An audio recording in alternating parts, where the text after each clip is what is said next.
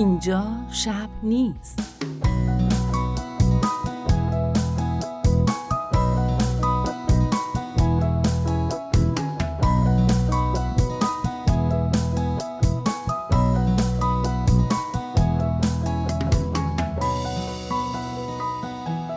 سلام وقت بخیر.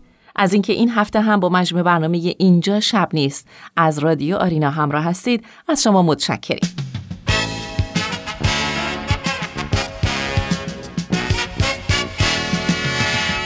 ترس از اجتماع و دلایل اون یکی از شایع ترین مشکلات و اختلالاته که در زمان نوجوانی و جوانی بروز می‌کنه. البته این مسئله می‌تونه در کودکی هم بروز کنه و در موارد کمی هم بزرگسالان دچار اون میشن. به طور کلی ترس از اجتماع دو دلیل اساسی داره. اولی مسئله ژنتیکی و دوم محیط اجتماع و تاثیرات اون روی فرد. ترس از اجتماع با علائم و نشانه های جسمی و عاطفی بروز می‌کنه. علائم و نشانه های عاطفی و روحی شامل این موارد هستند.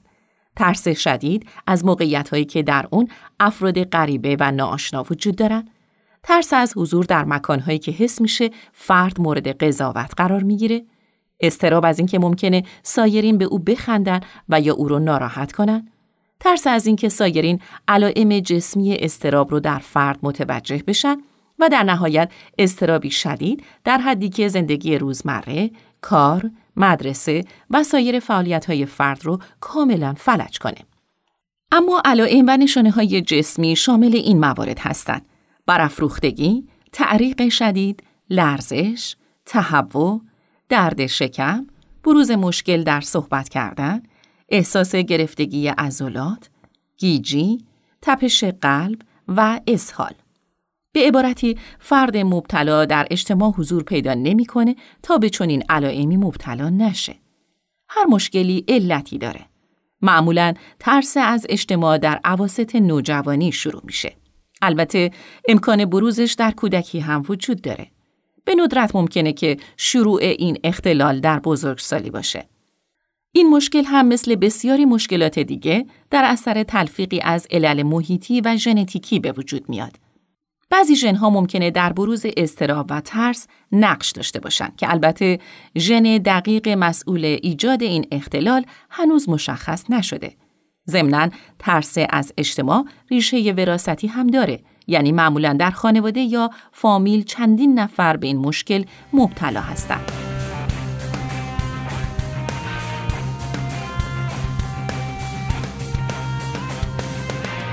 اگر بخوایم راجع به علل بیوشیمیایی صحبت بکنیم باید بگیم که محققان بر این باورند که مواد شیمیایی طبیعی موجود در بدن ممکنه در ترس از اجتماع نقش داشته باشند. مثلا عدم تعادل ماده‌ای در مغز به نام سروتونین یک عامل محسوب میشه چون در تنظیم خلق و خو و عواطف بسیار نقش داره.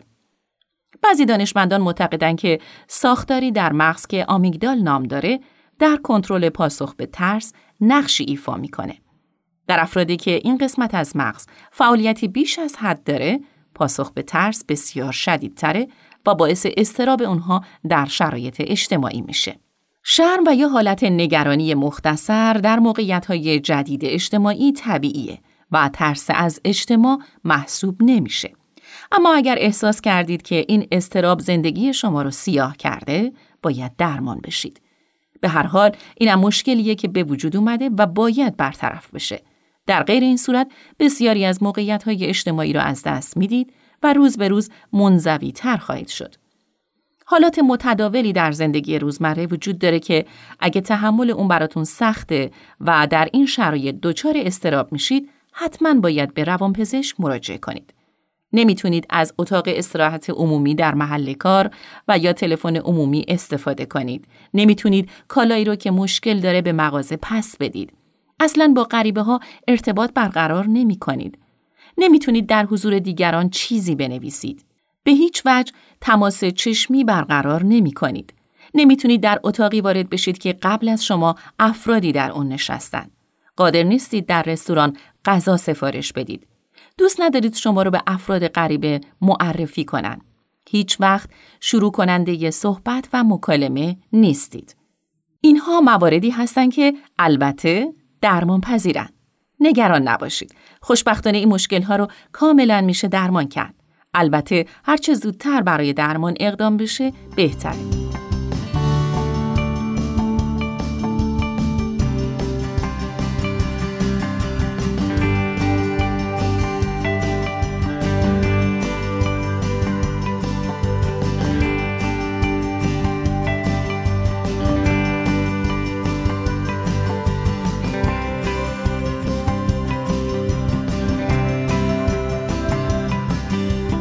معمولا دو روش درمانی وجود داره که بسیار مؤثرن. یکی دارو درمانی که معمولا از ضد افسردگی ها استفاده میشه اما ممکنه از داروهای ضد استراب و داروهای دیگه هم استفاده بشه تا علائم فیزیکی مثل تپش قلب، فشار خون بالا و لرزش برطرف بشه. مورد دیگه روان درمانیه که از روش رفتار درمانی شناختی استفاده میشه که بسیار هم مؤثر عمل می‌کنه در این روش اساس کار تفکرات خود شماست بدون اینکه به سایر افراد یا موقعیت ها توجه بشه.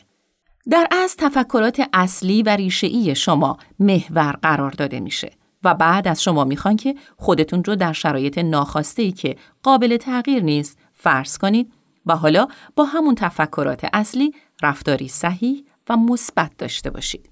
در مواردی هم در مراحل خاصی از درمان فرد رو به تدریج در شرایط اجتماعی استراب ساز قرار میدن تا بتونن در این شرایط با مهارت کافی و اعتماد به نفس لازم برخورد داشته باشن. درمانگر معمولا مهارت‌های اجتماعی فرد رو بالا می‌بره و با او تمرین‌های مختلفی انجام میده تا فرد بتونه اعتماد به نفس لازم در برخورد با شرایط مختلف رو به دست بیاره.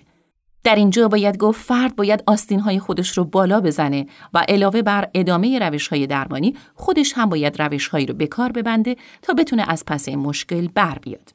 مثل اینکه افکار منفی رو در مورد خودتون نداشته باشید و اینجور تفکرات رو دور بریزید. از تمرین های شل کننده یا relaxation استفاده کنید. یاد بگیرید چطور با استرس مقابله کنید. با افرادی که حس می کنید با اونها راحت ترید رابطه برقرار کنید. وقتی استراب دارید در فعالیت های لذت بخش و سرگرمی های مورد علاقه شرکت کنید.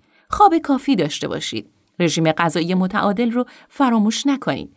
اهدافتون واقعی باشه و آرزوهای دست نیافتنی رو کنار بذارید. هیچ وقت از موقعیت هایی که شما رو ناراحت می‌کنه فرار نکنید بلکه سعی کنید به تدریج با این موقعیت ها روبرو بشید تا مهارت کافی پیدا کنید.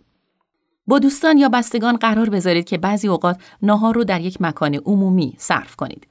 تماس چشمی داشته باشید و اولین کسی باشید که به دیگران سلام می کنید و یا موفقیتی رو تبریک میگید.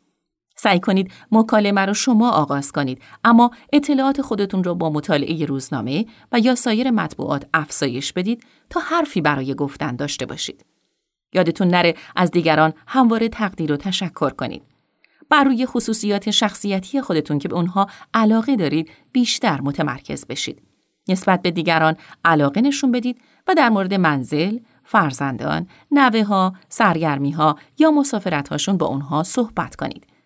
از افراد غریبه و ناآشنا آدرس بپرسید تا تمرین بیشتری کرده باشید. فراموش نکنید افکار ناراحت کننده منشأ استراب هستند.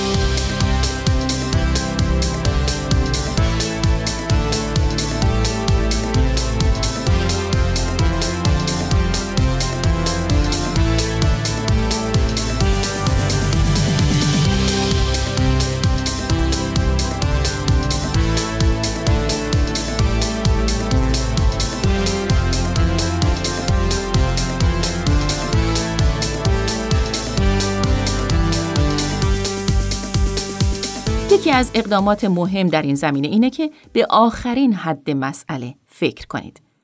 اگر پاسخ شما به یک سوال اشتباه باشه چی میشه؟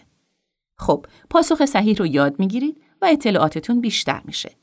بنابراین بهتره در مواقعی که تنها هستید در مورد افکار منفی به حد نهایی اون فکر کنید و بعد تمرین کنید که همواره مثبت اندیش باشید.